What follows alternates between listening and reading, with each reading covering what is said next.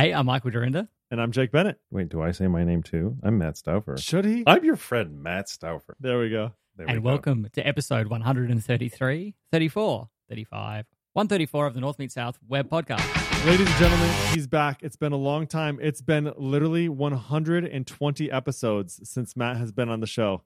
Wow. You were you were on episode 14 of the show, and we were talking about up and running with Matt Stauffer. This was before you had published the book. I went back and listened. You were talking about you had a four year old toddler. You Wow. had just got a chorky. Wow. You uh, all of the things, man. So Life's nostalgic. Listening back, it is right. Yeah. seriously, so many things have changed since then. Uh, I should have looked at the date for when we recorded that, but now you've got a full beard. Back then, you were just a very clean cut young man. No, bar- you know, barely any hair on top and Yeah, barely was- any hair on your face. And now look at you. if I had a four year old, that's at least six years ago. So Yeah, Yeah. yeah. life is So different. crazy. Yeah. Absolutely, we've absolutely. all lived through a global pandemic. Well, not through, Yeah. but we've lived into a global pandemic. So yeah, that alone right. can make life significantly different. Exactly, exactly. And so, uh, for those uh, folks who are listening who might not know you, which I, I think is probably a very slim uh, few, but would you mind just introducing yourself for the folks? Sure. My name is Matt Stauffer. I live in Atlanta, Georgia. I work as the one of the co-founders and the uh, CTO and COO at Tighten, which is a web consultancy that works primarily in Laravel, Vue, and React. And I like to be a nice guy on the internet. That's about it. It's it's true, and a good teacher, right? And yeah, a I good guess teacher. I run the Laravel podcast and blog and sp- p- speak at conferences and stuff like that. YouTube, Mhm. all that. The videos are coming back. The live streams, the recorded videos. Yes. hmm I'm I'm I'm slowly coming back. My goal right now is a, a YouTube video every two weeks. Although I missed it last week last week because my kids were on vacation. So Mhm. every two, occasionally three weeks. That's the goal. So Yeah, and so that so some of that some of the things you're talking about right now is sort of the impetus for why I wanted to to, to have you on the show is I got one of your newsletters and I was looking at all the changes and all the things that are going on for you with your new role at Tighten and basically, you know, recommitting yourself to this idea of public education with podcasting, blogging, video, tweets. You've been much more active just on the interwebs recently. Mhm. And so it's been cool just to kind of see. I know that, you know, life has just been busy for all of us. Uh, but I, I messaged you back and I was like, hey, dude, I am so glad to just see that you're back and loving life. And like, this is going to be great to see more of you again because it's been it's been a while, right? Yeah. It just and it's like it's been busy for me too. I haven't been keeping up with stuff very much, but I was just really glad to get that newsletter and hear about all the cool things that are going on in your life. thanks. I did want to review real quickly. So we had I, I looked up all of the times that we've talked about you or that we've had you on the show. So I was shocked, and Michael and I were both actually shocked to find out that you've only been on the show one time. We've only had Mhm. you on the show one time. Shame on us, No, first right. of all no big deal. Um, I know you but love in me. episodes, we do, we absolutely do. In episode sixteen, we had a fifty percent off Laravel up and running code, all right. and then in episode eight one eighteen, your beard got a shout out. That's fantastic. yes, and that was that was the that was the other two times that I you've been it. mentioned on the show, but that was the two times other two times you made it into the title or into the show notes. And I so love it. yes, and so uh yeah, anyway, super glad to have you on Matt and uh just really glad to be able to spend some time together. Um yeah, the sort of what I wanted to talk about primarily was the new role that you've kind of shifted into at Mhm. Tighten. Mm-hmm. I feel like for anybody who's been in the development world for any amount of time that works with a team, there is, you know, especially if you're like one of the first devs on the team, which you were, right? Mhm. You were like the first dev, Yeah. right? And so there's just this, this, you know, a rising tide raises all ships or whatever that, however that saying goes, right? It was Mhm. like as the company grows, like the amount of responsibility that you kind of have just sort of grows as well. And so there are some of us who I know at one point I was really pushing back on that. Like I just want to do development. I, I remember we you, we had a call, you and I did, and you gave me some good advice. And you're like, listen, like you can stay doing dev work, and that's you can you can do that, and that's fine. But you're only going to be able to, you know, there's a ceiling to that. There's a Mhm. ceiling to like, and if you want to do that, that's fine, do that. But it's just like you're gonna you're gonna run into some some ceilings at that uh, you know at some point, and so I pushed through, kind of went more um more route of like helping to manage a team. And so you you did as well. So you went CTO and now you're COO. So even more. So like you're literally a triple title guy. You've got co-founder, you've got CTO, and if that wasn't enough responsibility, you've also got COO now. So I'm just really interested to hear about this journey and sort of you know, what the trade offs were for you, what this new role looks like. I know that's a lot to talk about right up front, but that's basically for me. I just wanted to spend an episode just unpacking that and talking about like what that's looked like for you. So that's that's my goal. So I'm I'm honored that you want to hear about this, and uh, you know me. You can you can say that I could just talk for an hour straight. I will not do that for sure. But I I could talk really quickly about just like kind of the progression that's happened from Yeah. initial until where I am, and see where it prompts questions from you guys. Maybe I'd love to hear that. Yeah. Okay. So when we started Tighten, um, we had actually the the company story um, actually starts before when we started Tighten. Dan, my business partner, started a company with two of his college buddies called Good Food Productions years before we met. And one of them got sniped away by a customer, and one of them split off and started a Drupal shop. So by the time I met Dan, it was Dan alone, and he had a collection of clients. One of his clients said, I've got this huge project for you. Can you hire up for it? So he was trying to hire people, having all this trouble. He was about to start hiring people overseas, had no idea what he was doing, Mm. and overheard me teaching one of my buddies um, how to code in our shared co-working spaces after hours. And he's like, "What technology are you talking about?" That's how we started. So he hired me to get working on the project, and then we like working together so much that we ended up basically converting to being partners when I left Chicago, uh, or a little bit before that, and said, "Oh, we're gonna, you know, we'll re- rebrand Good Fruit Productions and stuff like that, and it'll be us." And we had an employee, and then we didn't have an employee, and then we had a part-time employee, some contractors. But at the beginning, it was basically he was growing tired of programming, and I was growing tired of business development. So we're like, great, you bring Mm. in the business, Match you, made in heaven. you run all the, you know, all that kind of stuff, and I'll just get the work done.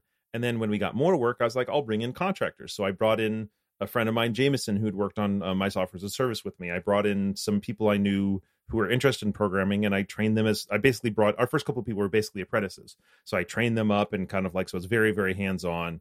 But as the company grows, we're like, oh, we're going to be really flat, and it's going to be you know just we're all buddies. But as it grew, we just got to a point where I was like, it's not even that I was like I should do something different. It was more that I realized that I had already started giving responsibility to certain people more because I Mhm. couldn't do everything and the people had already kind of risen to to the top of who were ready for that and I was like, well, if I'm giving them more responsibility, it's dishonest to not pay them more, give them a different title. And I was like, you're Yeah, senior developers, right? We There did that go. for a little Yeah. while and then one of the two senior developers, Samantha Geitz, got an amazing other job and we had another crop of people and i was like all right we're going to do another level and so now keith is going to be sort of like the head senior developer we called him a principal programmer and then we have these lead programmers and i'm going to step away a little bit and that point was when i started taking on more non-programming responsibilities at the company so i started do- handling a lot of the, the people ops related stuff like you know i'd already done the majority of the hiring um, but i started doing a little bit more of the people ops stuff and then keith just over time So can you de- can you describe that a little of bit? Like course. what you mean by people ops? So like is this like a typical, you know, what a HR role sort of would look like in, in Yeah. another organization? Yeah, so we have um we have a HR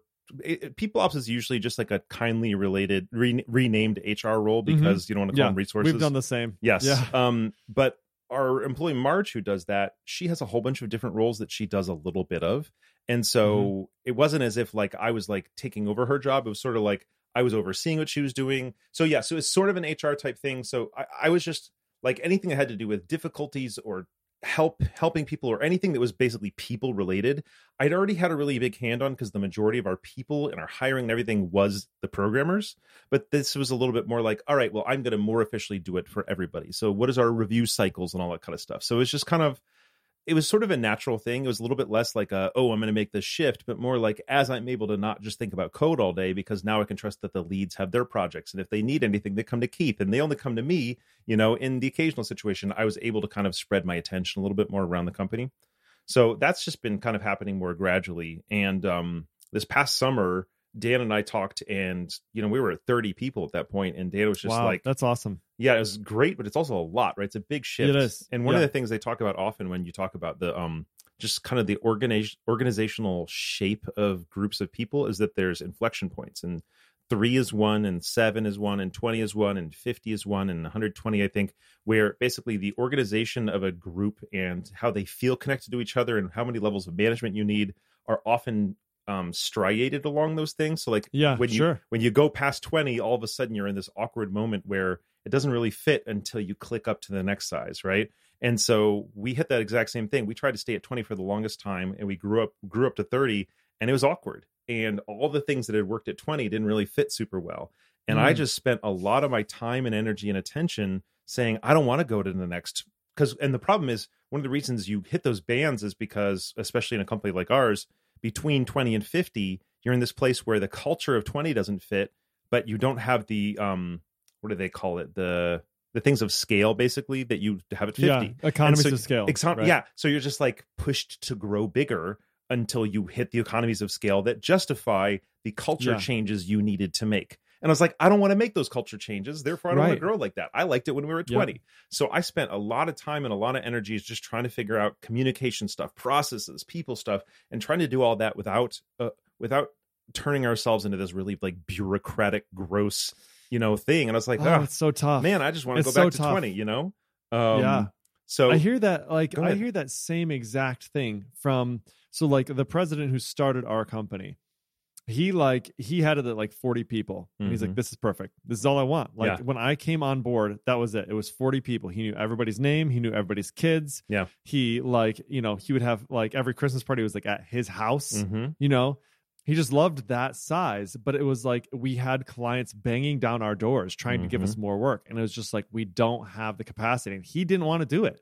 So he basically handed it off to another guy and was like, "Here, you you go do it. You go grow Mhm. it." And I I don't really want to do this. So he stuck around until we hit about hundred, and then he just checked out. He's like, out, "I'm yeah. gone." And and so now it's like we have like 250 people, right? So Mhm. it but you do hit these weird like transition periods where it is a really like the word that you said is bureaucratic nobody wants to work for an organization that is defined by that word like Mhm. nobody's gonna like come on board because oh we're very bureaucratic here like ooh Yeah. that does not feel good for anybody so it's such a challenge though because like you said as you grow in size you have to formalize so many things and it feels so much less personal right Mhm. Because you just kind of have this like implicit agreement like hey we're, i'm cool you're cool like if i have Yeah. a problem i'm just going to talk to you right i don't Yep. need a policy to tell me how to do that but it's like Yep. as you grow in size you have to outline some of those things like this is what the expectation is and if we don't meet that expectation we're going to have to have a conversation and this is how many conversations we have to have before we have a you know what i mean Yeah. I, I hate to do that but like you got to do it at some point so i understand some of the challenges you're talking about because we've been recently going through some of those and it's not like you can't hit those sizes without being bureaucratic. There's probably Mhm. companies much bigger, but I just know that for us, the that shift from 20 to 30 sucked. And I'm not saying um, the people who joined us between 20 and 30, amazing human beings who I love. You know, like I'm not saying that, but just like the I could just feel that I needed more policies, that I needed more structures, Yeah. and I didn't want to. I didn't like that, and so I did spend a lot Yeah. of time and energy both building those, but then also trying to build them in a way.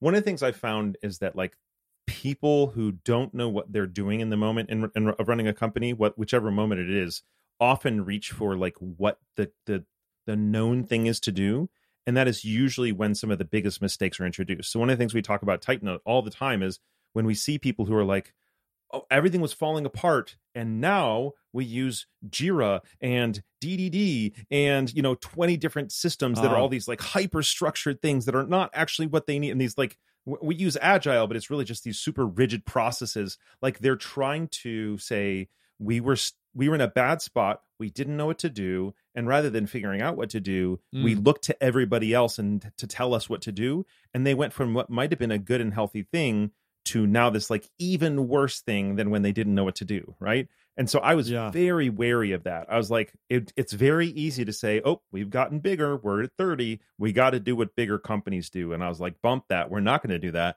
which means it just was all consuming. Like for a year and a half all, all i was focusing on was trying to figure out how do we figure out our, our size and our structure and our shape? And this was in the middle of covid so i, I was going to say it's, it's part all consuming it's also i got divorced and a, pan, a global pandemic started within you know a couple of months of each other right? So i'm Yeah. also trying to figure out how to be a stay-at-home dad 50% of the Yeah, time right. with my kids who are not in school and also work in the company. So yeah i mean i definitely disappeared off the internet for a little bit but from a work perspective it was all just trying to figure out how do we make this culture work without just saying oh well that's what other people did because when you do what everybody else did you're going to get the results that they did and that's not what we're trying to do here we're trying to do something different you know Yeah.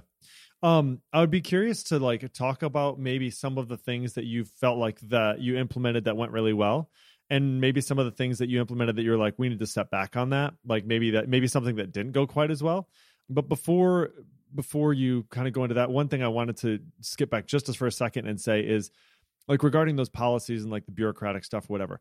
like one of the one of the i guess value statements that we say uh, where i work is that to be unclear is to be unkind right and so, so what we've, we've tried to do is say like listen these these policies and these things aren't meant to be a way for us to justify harming you right Mhm. it's Yeah. a way for us to clearly communicate expectations up front so you know what it looks like to have a win and you know what the expectation is from us right Yeah. and then if there's ever disagreement upon something like you you have an agreed upon standard by which you're measuring things Yeah. um so you know we try and just like i guess because you do get some of that pushback from people who are like i just don't like i, I just don't like how that feels like I, I Mhm. don't like having a handbook and all that whatever but that's kind of been our goal and, and sort of the thing that we've used to sell it i guess to people who are who are a little bit resistant to that is like we're just trying to be clear. To be unclear is to be unkind and we're just trying to be kind by setting clear expectations. And you know we do this in relationships and stuff too right? Like if you ever go to like counseling or anything like like this is a big thing like setting clear expectations. And so Yeah. uh we try and get ahead of it before it before it becomes problematic so. Yeah, Yeah, I I totally track that, and I mean one of our core values is like be kind, speak truth, don't wait, and that's something outside of the context of what you just said. It's very very important. Like when someone will first join join the company, they'll often try to read my mind and try to figure out like, well, he's saying this, but is this actually the, the case? And I'm just like, if you if I have a problem with you, you're going to know it. You might not like it, but you're gonna know it immediately.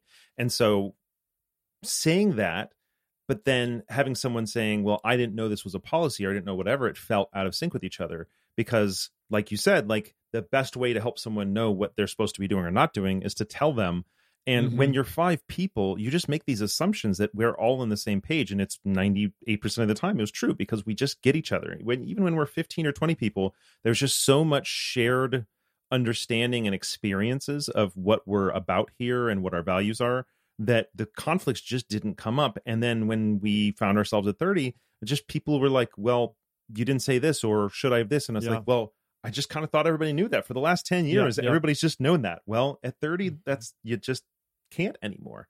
And so, Yeah. like you said, like the the right thing to do was to to to be more explicit about those things. But how do you be? Um, one of the things that Dave Hicking, who used to work at Tighten, talked about a lot was organizational scar tissue. He basically says Mm. when an organization has a negative experience, what the tendency to do is to then build a structure to make sure that negative experience never happens again. And scar tissue is good for protecting us, but it's also not good because it makes you very rigid, right? And so, Yeah, like, how yeah. do you how do you build up things in response to these issues without turning it into the fullness of like a rigid scar tissue that keeps you from being flexible, keep you from being able to still treat people like people? And so that was that was the dance, you know. Man, I love that organizational scar tissue. That's super good. I'm sure that with my team because, like, I do find that, like, okay, you know, in our HRP, you know, we call it personnel resources or something like that. I can't remember exactly what it is, but it does feel like so many times you end up having to create a policy for that very one-off situation, Mhm. right?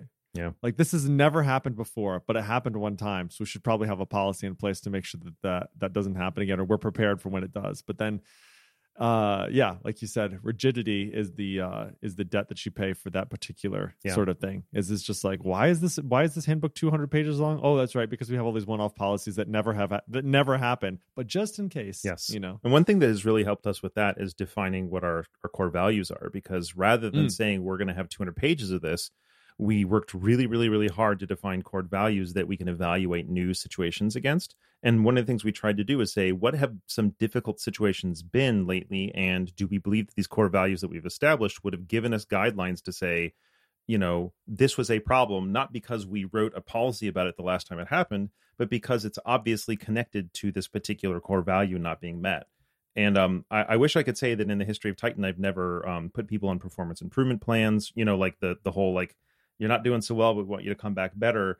It's it's happened. It's not fun, but having a, a shared understanding, maybe not of every single thing a person should or should not do, but at least those core values allows you to have this kind of like, well, we want you to be behaving more in sync with empathize relentlessly and trust comes first and be kind, speak truth, don't wait. If those are our core values, and we believe that the primary concern we're having here is that this person is not behaving in synchronization with those core values, then we say, here are some explicit things you can do that we came up with for this particular situation that will only apply in this particular situation because the thing that lasts across all situations are those core values. And so that was in response to your question what is one thing that we've applied policy wise?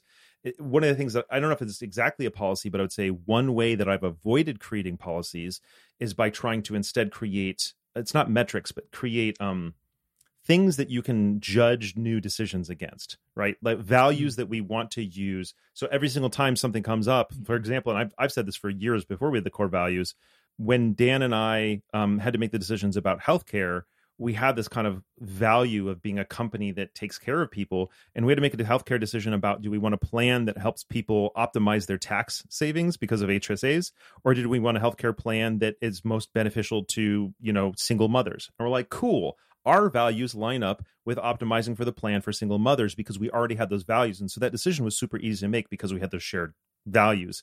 So, in general, I think the most successful thing that we've come up with here is keep it to a few core things rather than a policy for every freaking thing that's happened and every freaking thing that could ever happen in the future. Because at that point, it's just rigid and also exhaustive and nobody actually reads it. So, exhausting. I love that. I love that. I, I came up with the title for your next book, which is refactoring to core values. Ooh, whoa. So there you go. Okay. Yeah, dude. Well, it makes so much sense, right? I mean, it literally feels like it's so paired with like what we do every day, which is like we write out a bunch of code that just works. It's very like step by step by step, right? Very explicit and very rigid and this is how it works. But there's no flexibility at all right? Mhm. it's just if it doesn't come in exactly this way then i don't know how to handle this right? If it's not a csv with four lines and, and I'm- i blow up. My program blows up right? And so you you refactor to these classes which handle you know the, it's it's more of a general use sort of thing less specific but more powerful right? And so i said you know i basically wrote down from what you said like resist or replace your policies with just like your reference to core values because it applies so much more generally to so many things and it and it you know you can never cover every edge case with policies it's Yeah. just never going to work right I mean, And some so, some policies are good, right? Like oh for sure no sexual Yeah. harassment. That's a policy I'm okay to have. Yeah. But Yeah, yes, right. try to lean Yeah. on core values or whatever Yeah, shared sure. shared understandings as as much as possible. Yeah.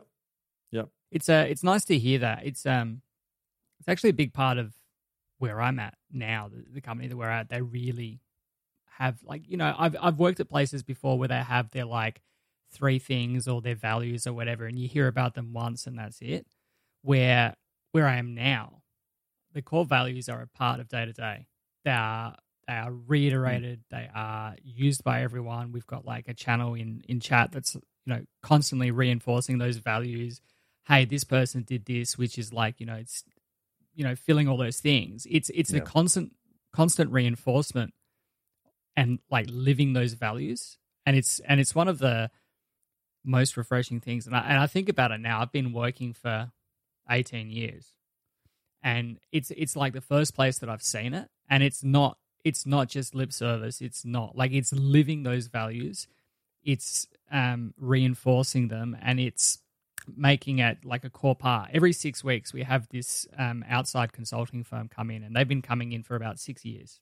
And it's like it's called leading teams, and they get everyone in a room, and we talk about our value, about our values. We talk about each other. Like it helps us to connect as individuals, all you know, within the common goal, within the business. It's not just over there, you know, somewhere that you might see if you walk past it on a wall. It's Mhm. and I think living and breathing it and having everyone kind of buy into it as a business. And then and then you kind of you only bring those people into the business. And they're very deliberate in hiring. Mhm. If you're not going to live up to the values, if you're not going to be, you know, a team player, if you're not going to do those things, then sorry, it's just not going to work out.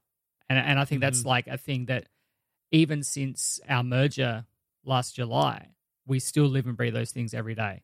Um, and that's that's really refreshing to see because I've been through a few mergers and acquisitions, and those kinds of things usually are the first to go. So, um, it's a it's a it's a it's a great place to be, and it and it's like I don't you know obviously hearing about you, I, I would expect nothing less of Tighten to to to live and breathe those kinds of Mhm. things, but it's it's just something that you don't hear about. Businesses don't talk about it outside, you know, and it's and it's I don't think it's common. I think there are certainly businesses out there that want to do it and and and live it, but I it's not like not in my experience at least. Well, I, I want to to jump on that a little bit more. I appreciate you saying that.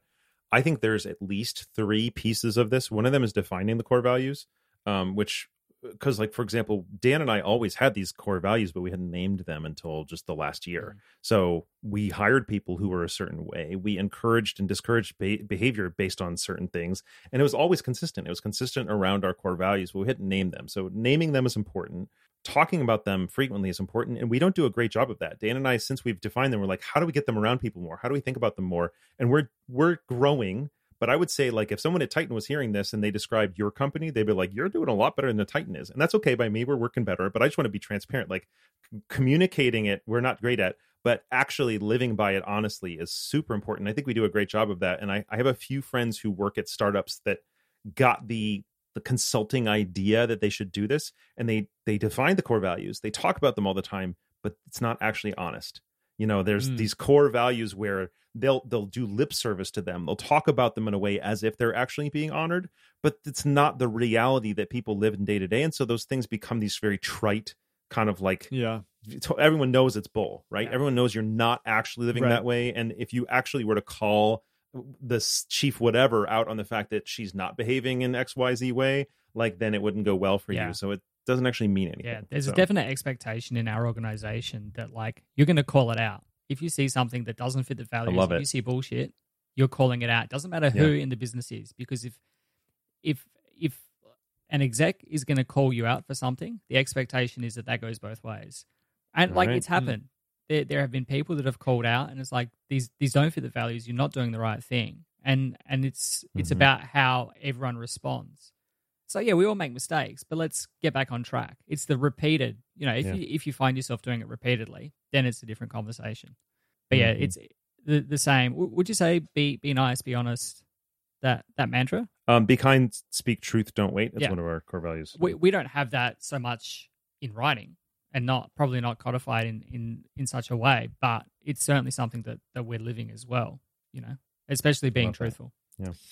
I wanted to talk. So I, I did want to actually uh, before we before we you know um, wrap. One thing I do wanted to talk about um, is Valet Four. I know you've been spending a ton of time on that, so I would love to talk a little bit about that. And I know you're looking for beta testers as well, beta testers as Michael would call them. Uh, so I wanted to give you a chance to talk about that and sort of some of the things that you're looking for help testing out. So we'll get to that eventually. Um, one of the things that you mentioned that is a massive challenge for so many companies, whether you're in a whether you're in tech, uh, you know, technology or not, is hiring. It's really, really difficult uh, to hire people and to retain people. I feel like every company, in some sense, has turned into a recruiting hiring company. Like the person who can figure out how to recruit and hire is the person who's going to win the game because so many people, there's such there's so much turnover right now. And so many I mean, so many like cuts, like layoffs being made in so many of Mhm. these huge organizations, right? Uh, and so finding the right people, Michael had said this, right? Like really evaluating people against your values before you bring them in, right? How do you catch people that are not going to fit in with your company before they get inside the company? Mhm. Um, once people are in, how do you, uh, in, you know, uh, what is the, um, our our thing is we, it's roar r o a r. It's recruiting onboarding assimilation and retention right? So like how do you you know what is the process that you guys have found to you know obviously you've been successful in doing this because you your team continues to grow right? Like you're net positive right? It doesn't mean that you never lose people to like other Mhm. companies who are you know sniping your developers but the company is growing. And that's that's a, a huge uh, testament to your success in this particular area. So you know you've talked about dave hicking. I know dave hicking was like a big part of like onboarding people originally or like he he helps with some hiring stuff. I know is it marge or margie? March. Yeah. marge. Marge is is, is huge in this area as well. As she gave a, an amazing talk last Mhm. laracon. I don't usually like soft talks like i'm not like a fan most of the time you know what i mean which just Mhm. sounds terrible like most of the time i'm just like just like i want to look at i want to see code whatever Give it a code. that was the most entertaining. Yeah, exactly. That was the most entertaining, most love it. enjoyable soft talk. I and I messaged her afterwards. It's like that was so good. So I know she's a big part of like probably you know retention. Um, Mhm. but I'm just curious if you've if you've found like in your career at Tighten, like here are some things that we do that we we really feel like make a difference. Whether it's it's any of those things, recruiting, onboarding, assimilation, or retention, any of that stuff. Like Yes. um, any tips or things that you've found. First of all, I'm saying that I can give examples and tips, but we are not perfect. And I can tell you lots of examples if we had more time of the ways where we've screwed these things up. So again, I speak these things so that people don't look at us as if we've got it all right, but also so that people within Tighten and who've left Tighten or applied to Tighten and not gotten jobs Tighten whatever aren't like, oh, that's not you know, that's not like we're Sure, imperfect. sure. Some Absolutely. things that have been successful for me it's funny because a friend of mine introduced me to a recruiter yesterday. He's like, "This guy's legit. He's one of the good ones." And the guy's like, "I don't need anything from you, but maybe if one day you need help hiring, you know, I can just be someone to talk to." And it's just like, that's not a problem. That's not, you know.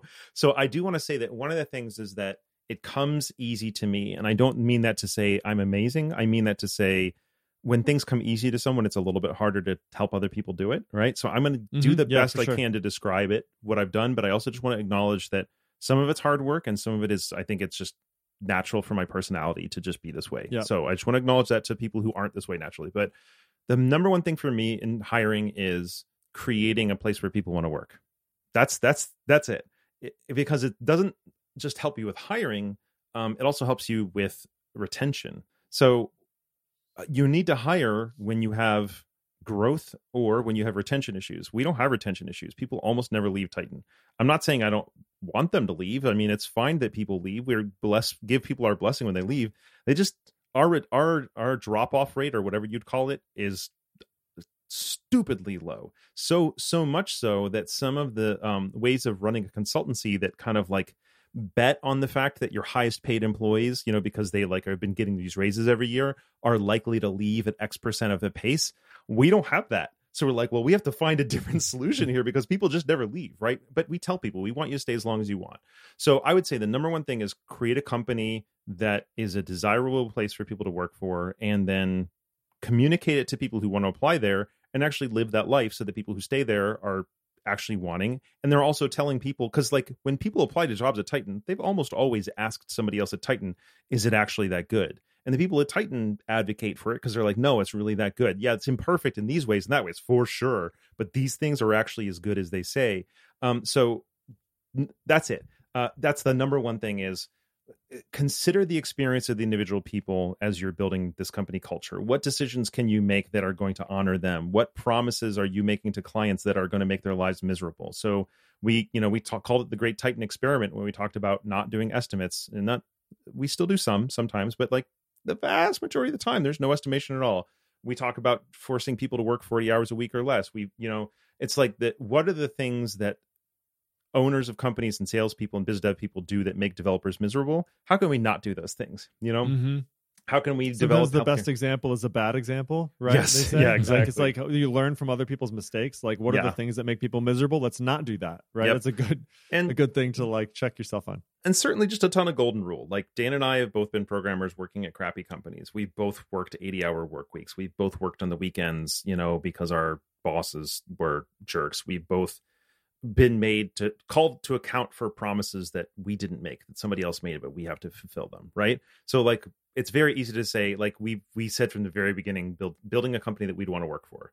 Like that's and if you could just do that, if you can build a company that you'd want to work for and make every decision you're making, you know, of course you got to be profitable. So it's not perfect. Um, but if you can aim in that direction, that's the number one thing. The number two thing for me is people say, okay, we got this wonderful company culture, blah, blah, blah, blah. But people just don't come to us. Well, they're not just going to come to you. This is not the freaking field of dreams. You know, like it, it- for those not familiar, it's not just if you build it, they will come. Like if you Right. build it, it's just there. You have to be out there. And so, not everybody, but a large number of people we've hired are because I developed a relationship with them years before at a conference on Twitter and IRC and whatever else. I've reached out to somebody to mentor them or whatever else it ends up being. So a large part of my job is just developing relationships with people in the developer community to a help the community, you know, be better and help individuals, but then also b have those relationships. So when we have a job offer come up, I'm like, oh, I've already got a list of six people I'd love for us to be able Yeah. to have the chance to work with. And especially at Tighten, we're hiring people who are capable programmers with lots of potential who are good people. And we'd much rather do that than hire somebody who's like a brilliant programmer and a jerk. Thing is coming to the culture Right. thing that y'all were talking about. So for me, I'm out there discovering who's a real, real good person when they're not trying to impress me in a job application. And of course, then through the job application and maybe some of my experiences with them, we're also discovering are they a good programmer. But the thing is, building a job application that discovers if somebody's a good programmer is a lot easier than building a job application that discovers if they're a good person. And I can Yeah, tell so someone is a good Yeah, that's so person and the type of person when I want to be around when I see how they handle adversity, you know, over the span of a three year relationship much better than I can in a two hour long interview, you know? Yep, Yep. So that's the second thing. And then I think the third thing would say, I would say is just be as practical as possible in your hiring, in your actual application process. So all of our questions, all of our jobs and everything like that, they're not linked lists on whiteboards. The goal is to try and say, what are the things that we do in a day to day and what kind of questions, you know, can we ask that are challenges that our programmers run into. If a person can handle it this well, then that means they're more likely to be, you know, able to do the work we're doing. If they can, if they answer it poorly, it doesn't matter what other things they know. They can't do the things that come up in our day to day work life, then that is a indication that they might have trouble with it. Now, granted, we're trying to not just figure out what they can do today, but also how they can reason through it. So you also want to be, um, you want to be practical, but you also want to be trying to intuit not just their ability to come up with the answer, but also how their brains work. So one of the things I do is I tell people the worst thing you could possibly do is pretend like you know something that you don't or lie to me or something like that. Um, because that's going to be, you know, that's going to be a serious problem for us because now I know I can't trust you. Right. Whereas Yeah. if, if you tell me you don't know, I know you're honest. But then also, if I can hear you reason through it, a lot of people will say, I don't know, but here's what I would do to figure it out. I'm like, great. I see your learning process. I see your honesty. I see your ability to communicate. I see your ability to work with a situation where you don't know what's going on. So you can build these interview processes in a way where they give people opportunity to show who they are. And one of the things that I do there is make sure that no uh, no one should ever get every single have every single answer on my application process. If that ever happens, that means we got to have harder questions, right? So I always want an applicant to be uncomfortable at some point during the process, so I can see what they're like when they're uncomfortable. So yeah. are they willing to be vulnerable? Right. Yeah. Like, Yeah, Or do they are- literally have to pretend like they always have the answer? Yes. Yeah. So I think those are my main things. I'm sure there's a million more.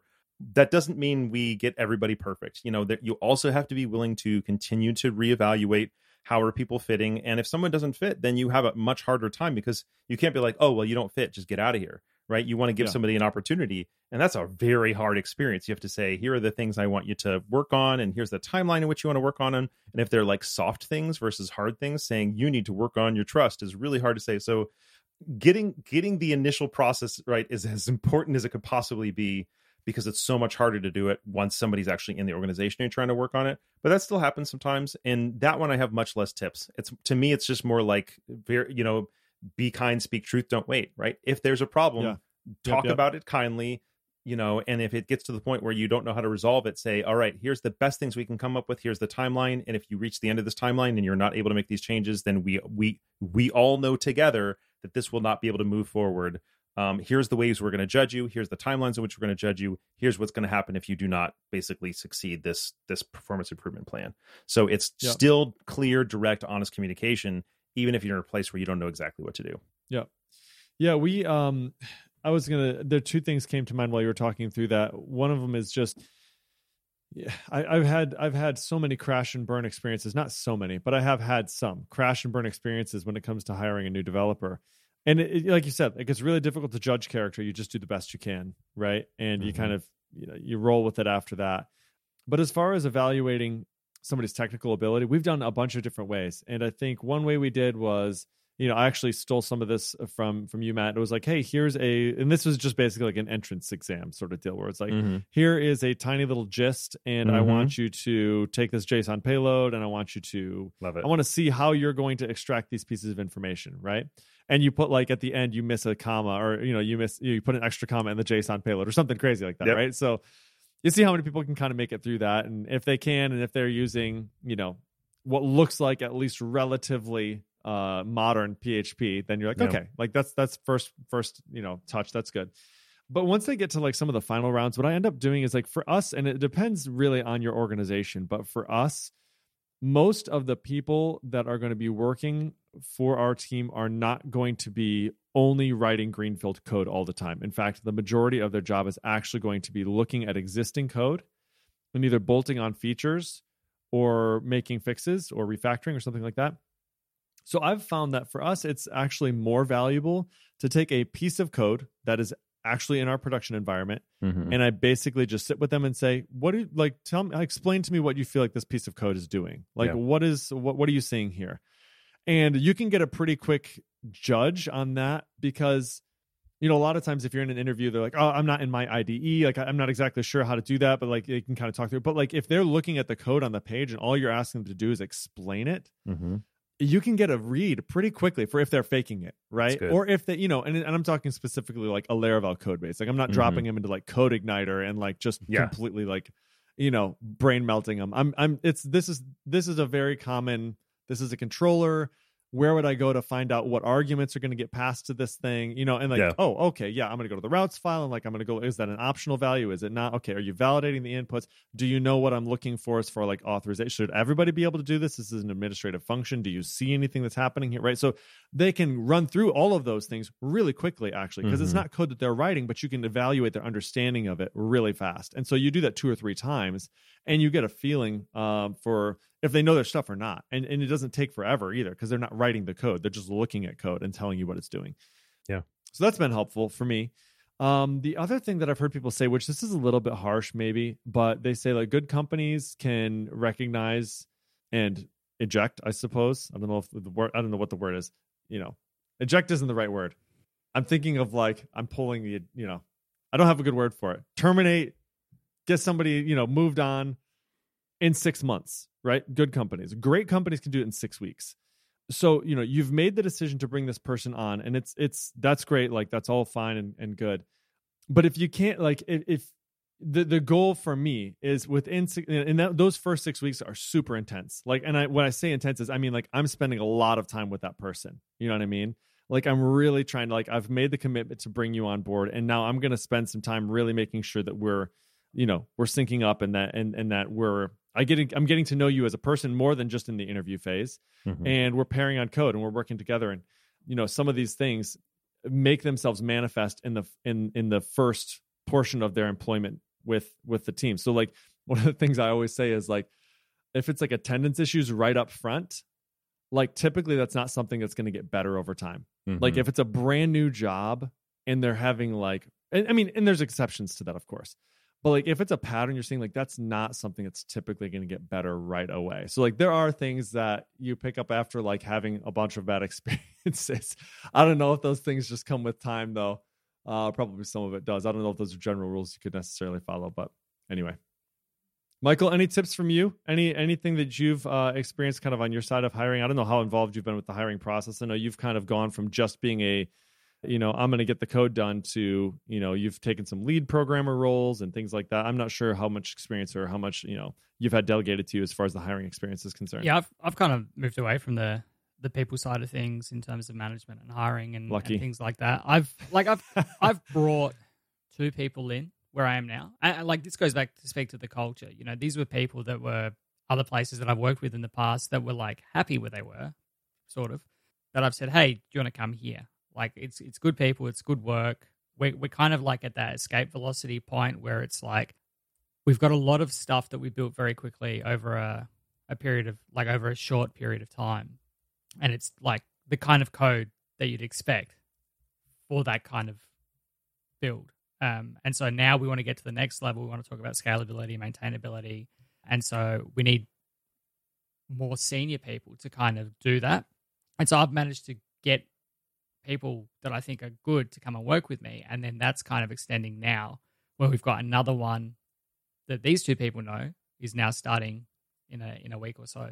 But in terms of the actual hiring and, and side of it, don't don't have much to do with it. I think I'm going to take on a lot more of the leadership of like code specifically in terms of making sure that we're following you know a common set of practices and patterns and you know doing things the the Laravel way. This is really key to us because we do a lot of things that are not the Laravel way and it gets us in a lot of trouble in a lot of different places. But yeah, I just I get to be a casual observer to the process now, which is nice. Because like people stuff is hard. You both know. because you both do it. We just we just spoke about it. Um, so it's nice to not have to worry about any of that. To be honest, yeah. Well, I know you said um I know you said we're going to wrap up soon, so I just wanted to finish real quick the the kind of the journey uh, so that we can kind of get done. The, the we talked about the people stuff a whole bunch, and that was kind of where I was a couple years ago. Um, this year, Dan and I realized that the company had gotten big enough that we need him to focus fully on business development, and he had been, like I said, like he was doing a whole bunch of the whole organizational stuff. So we kind of notched his role down to we call it, I think, the chief strategy officer. So his job is to do business development and figure out how we're positioning ourselves out in the company and or out in the in the industry and just really kind of like do that like high level business thinky stuff. So he's the one who talks to the the clients and the owners of the companies and stuff like that and talks about who we are and what we're doing. Um, I'm still the person kind of who's our face with the, the, the developer world, um, but he's trying to become like more of the face with the per, with the with the business world. And then I was like, I'm gonna take over the rest of it. And um, so I've taken over responsibility for the finances. I've taken over responsibility for I was sort of like semi. He and I were sort of like co-leading like the project, project management, account management, account relationships type stuff.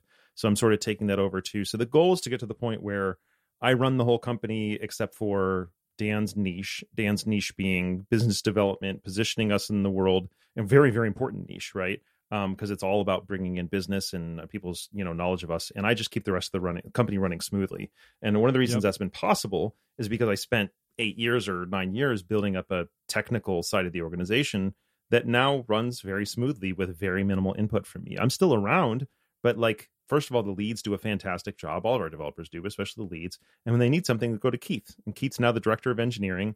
And we're kind of like switching around like what titles we use and everything like that. But like Keith Keith runs stuff. And as you know, he, he's you know, if I'm I'm the CTO in part because Keith is still kind of implementing the things that I'm, you know, setting up, and also because when you only got a couple people, putting somebody else in the C-suite would have felt a little bit weird for us. But in the end, it's it's basically just sort of like Keith runs the the technical side of the company, which means I can now kind of take over the operational side. So the CTO is becoming a little bit more nominal over time. I'm still there, but I I don't have to do 40 hours a week of it anymore. I do five, 10 hours a week of CTO stuff. I do probably 10 to 20 hours a week of COO stuff and I do 10 to 20 hours a week of working with Dan and helping him get his system set up and then also just trying to get back out in the world because I used to be a big part of our marketing and I just between COVID and all this operational Yep. stuff I just wasn't able to do it anymore and I miss it and it's also of value to Tighten for me to be out there. So that's why I'm like let me get back on YouTube. Let me get back on speaking at Laracons. Let me get back in this world because I love it. I miss it. It's great for recruiting. It's great for getting our name out there. So there's just a whole bunch of reasons for it. So so the things I'm doing right now are trying to get a biweekly YouTube out, um, picking up the Laravel podcast, thank God, and then um, what was the third thing? Oh, uh, working on the third edition of my book. Uh, Laravel 10 came out, so we can now really kind of get running with it. So um, Anna Lisboa Nice. has been working with me as a as a research assistant. I think is her title. I'm not sure. Just making sure that she kind of gets all the notes lined up for me, so I can go in and do a whole bunch of writing. So I've got a re- uh, writers retreat weekend scheduled in a couple weeks where I'm just going to try and go head down and get as much of version three done as possible. Um, and then Valet four consumed a whole bunch of my time, and I know you mentioned when we were talking about that. So basically, Yeah, absolutely. Valet 4 is not that different to the consumer, unfortunately. Um, it adds um, ngrok is now going to be installed through Homebrew. You can now use um, Marcel Pociot's Expose as a um, as a share tool as well. And there's a I modernized the code base, but I still set it up so that if you have PHP 8 plus running on your system somewhere, if your primary PHP that you're working with is anywhere between PHP 7.1 and 7.4, it'll still keep working. So for people Nice. who work with WordPress day to day or something like that, as long as there is PHP 8 plus in your system, even if it's not your primary link PHP, Valet uh, 4 will still work for you. Um, but honestly, the vast majority of what I did in there, and there's like a status command that's going to make it a little bit easier to debug, but the vast majority of the work in Valet 4 was to make extensions, feature requests, debugging, bug reports, all that kind of stuff 100 times easier. The, the code base is tested up and down, left and right, beyond what you could possibly imagine, restructured, refactored. And I'm not a huge person for like, look, if it works, especially written stuff written by Taylor and Adam, you know what I mean? Like that's some seriously slick code in Valet. Right. The right. problem is they wrote for themselves, not for edge cases. And the fixes introduced to solve the edge cases turned what used to be this really kind of like really slick and really fast thing to a really slick, really fast thing that have just really weird bits here or there that are not super clear. And so what I tried to do was knowing the bits that are going to have to be there keeping the spirit of their original style of writing how do i make it so those bits don't make it miserable to work in because it had just gotten to the point where someone would pull request something and i'm like i have no idea how to even begin to look at that because it's touching one of the bits in a weird way you know what i mean so i basically refactored things i tried to keep it as close to the original or at least the spirit of the original as possible tested the ever loving crap out of it and just tried to prepare for the future basically um, so I wish I had more like really big exciting announcements with Valet v4. You know, like I renamed the Valet PHP RC file to the Valet RC file so that individual sites can have more cool configurations of their Valet things. But none of it is like shiny and bright other than Yeah, you, yeah. Can, you, can use expose in, in addition to ngrok right now. So hopefully a lot of cool stuff coming for the future. But in general it's just i think that it's going to be it's going to be more stable it's going to be easier to debug and if you do get to the point where you do need to like pull request a feature or create an issue it's just going to be a much smoother experience because everything's tested everything's clear. So that's it. Setting a solid foundation, right? you got it Yeah, and I the I think part of the other reason too that I brought it up is because you mentioned it on Twitter today that you're looking for some beta testers, beta Yeah. testers, right? And so you have a list of six things that they could check to see. You know, you you mentioned basically. I just want to make sure that none of these shifts to how the architecture is is structured are breaking people's day to day workflows, right? Exactly. So the larger group of people that we can have that beta test this, the better it's going to Oh, be, yes. so that we can make sure that the edge cases that you're talking about are covered, right? Yeah. So yeah, I just I just wanted to give it give a shout out for that. I know that you've spent a, a ton of time on it, and I just want to make sure that it gets the attention it deserves from the community, so that people can uh, get in there and, and you know offer their contributions as well. So and you know thanks i for should doing that. I use I use Valet every single day. Right, love it. I, Yeah. It's like my best friend, and so I'm so thankful to have the days of having to. uh, And, and PHP artisan service, fine. It's great. It's Mhm. just Yeah. many times I need to have multiple things kind of up so they can talk to each other and things like that. And Valet just makes it so easy. And uh, you know, Valet secure. Like I had to do this the other day for like a SAML endpoint sort of deal. So like I just I love like I hadn't used that in forever, and just all of a sudden I was like, I needed HTTPS. Oh, I know how to do that. Like It just simple, works. right? So it's just it just works. I love it. So i want to say something. I yeah you off. one Sorry, quick note i um i was really curious that in the middle of all this refactoring maybe i could make it work for linux in wsl i was really Ah, excited yes, about that possibility because Mhm. i just get these requests all the time so i built this whole branch you can still see the branch it's on there i forget what it's called but you can you can find the the closed pull request and i basically like did a, a pretty robust approach of switching between apt which is like the main linux um, install installation manager for ubuntu at least and then homebrew. And i did a ton of work to try and keep that as simple as possible and i was like man it's a little janky but i've got it working. I'm pretty proud of myself. And then it was time to work on the individual services like dnsmasq and stuff like that. And i started digging into how different those services are not just between mac and linux but just be between different brands of linux. And i was like this is a nightmare. I'm not a linux programmer even if I were a Linux programmer, I would not want to write the differentiation between all these different flavors of Linux and dnsmasq stuff like that.